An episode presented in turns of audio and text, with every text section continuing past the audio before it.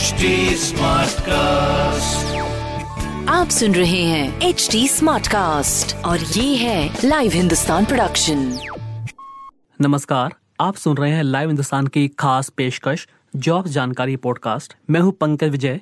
इस एपिसोड में मैं आपको बताऊँगा इस हफ़्ते की हॉट गवर्नमेंट जॉब्स एग्ज़ाम्स और रिजल्ट्स के बारे में। साथ ही आप जानेंगे करंट अफेयर्स जिनसे जुड़े सवाल आपसे किसी भी एग्ज़ाम या फिर इंटरव्यू में पूछे जा सकते हैं।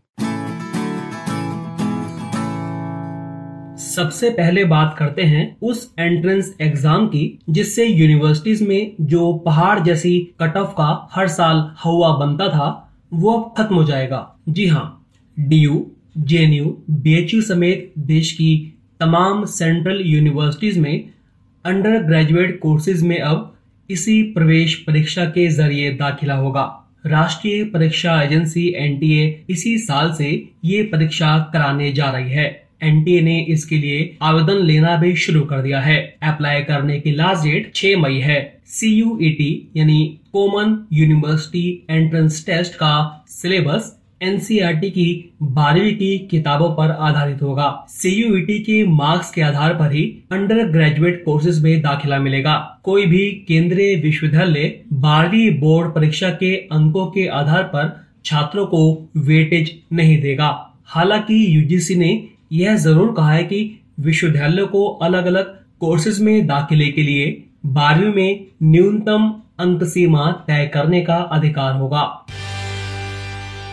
अब बात करते हैं केंद्र सरकार में दसवीं पास युवाओं के लिए अब बात करते हैं केंद्र सरकार में दसवीं पास युवाओं के लिए निकली बम्पर भर्तियों की। एसएससी यानी कर्मचारी चयन आयोग ने मल्टीटास्किंग स्टाफ भर्ती का नोटिफिकेशन जारी कर दिया है। एमटीएस के अलावा हवलदारों के पदों पर भी बम्पर वैकेंसी निकाली गई है। एमटीएस की वैकेंसी के बारे में बाद में सूचित किया जाएगा, जबकि हवलदार की 3600 से ज़्यादा वैकेंसी निकाली गई है। एमटीएस और हवलदार दोनों पदों के लिए दसवीं पास युवा आवेदन कर सकते हैं। आवेदन की प्रक्रिया शुरू हो चुकी है और इसकी अंतिम तिथि 30 अप्रैल है। इच्छुक अभ्यर्थी S S C dot N I C dot in पर जाकर अप्लाई कर सकते हैं। इस भर्ती के पेपर वन का आयोजन जुलाई 2022 में होगा। एमटीएस भर्ती परीक्षा 2021 के ज़रिए केंद्र सरकार में ग्रुप सी लेवल की मल्टीटास्किंग स्टाफ की भर्ती की जाएगी। इसके साथ ही केंद्रीय अप्रत्यक्ष कर एवं सीमा शुल्क बोर्ड एवं केंद्रीय नार्कोटिक्स ब्यूरो में हवलदार के पदों को भरा जाएगा।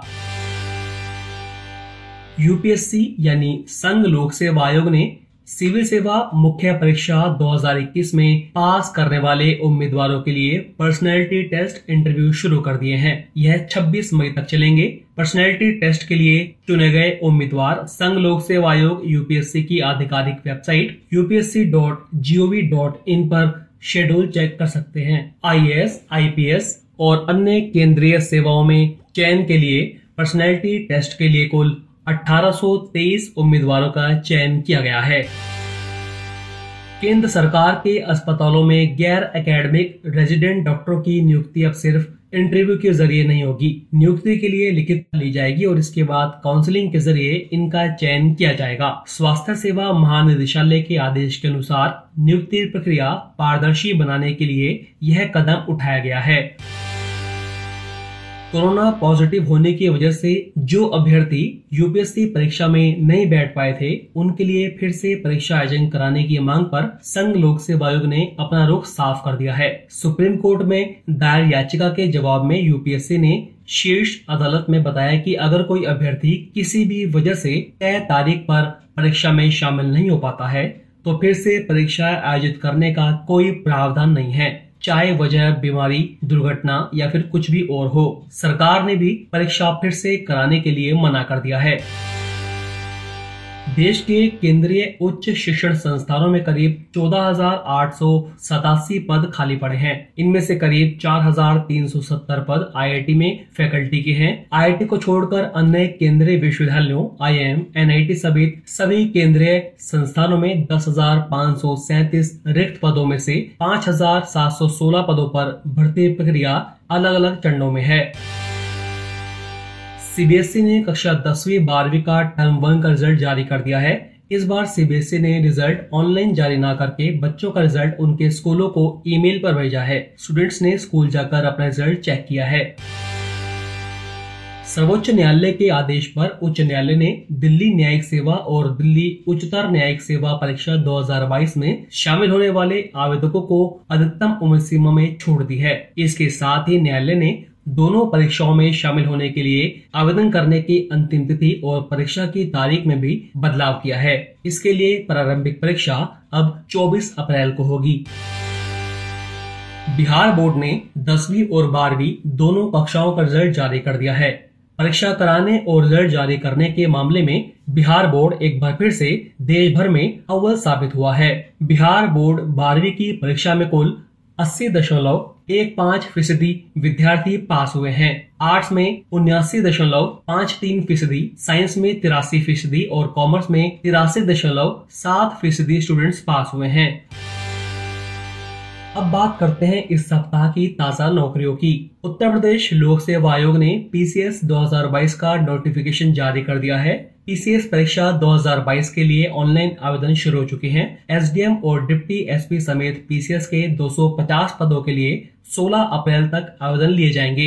अभ्यर्थी 12 अप्रैल तक ऑनलाइन फ़ीस जमा कर सकेंगे। Export credit guarantee corporation of India ने प्रोबेशनरी ऑफिसर के 75 पदों पर भर्ती निकाली है। अप्लाई करने की लास्ट डेट 20 अप्रैल है। अगर आप इन पदों के लिए अप्लाई करना चाहते हैं तो ecgc.in पर जाकर अप्लाई कर सकते हैं। जहाँ तक शैक्षणिक योग्यता का सवाल है तो किसी भी विषय में ग्रेजुएट युवा इन पदों के लिए अप्लाई कर सकते हैं। आयु सीमा 21 वर्ष से लेकर 30 वर्ष निर्धारित की गई है।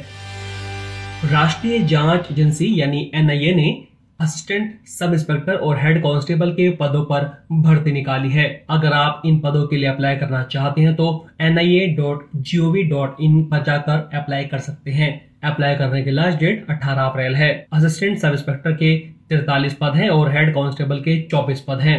एएसआई के लिए अभ्यर्थी को किसी भी मान्यता प्राप्त विश्वविद्यालय या संस्थान से ग्रेजुएट होना ज़रूरी है। वही हेड कांस्टेबल पद के लिए अभ्यर्थी का केवल बारहवीं पास होना ज़रूरी है। राजस्थान कर्मचारी चयन बोर्ड ने प्रयोगशाला सहायक भर्ती 2022 का नोटिफिकेशन जारी कर दिया है। कुल 1012 पदों पर वैकेंसी निकाली गई है। अप्लाई करने की लास्ट डेट 23 अप्रैल है। अगर आप इसके योग्य हैं और अप्लाई करना चाहते हैं तो R S M S S B dot Rajasthan dot G O V dot in पर जाकर अप्लाई कर सकते हैं। इन पदों के लिए शैक्षणिक योग्यता बारहवीं पास रखी गई है। वहीं आयु सीमा 18 से 40 वर्ष तय की गई है। तो अभी के लिए इतना ही। आप फेसबुक इंस्टा ट्विटर के ज़रिए मुझ तक पहुँच सकते हैं। हमारा हैंडल है at the rate H T आप सुन रहे हैं एच टी और ये था live Hindustan production H smart cast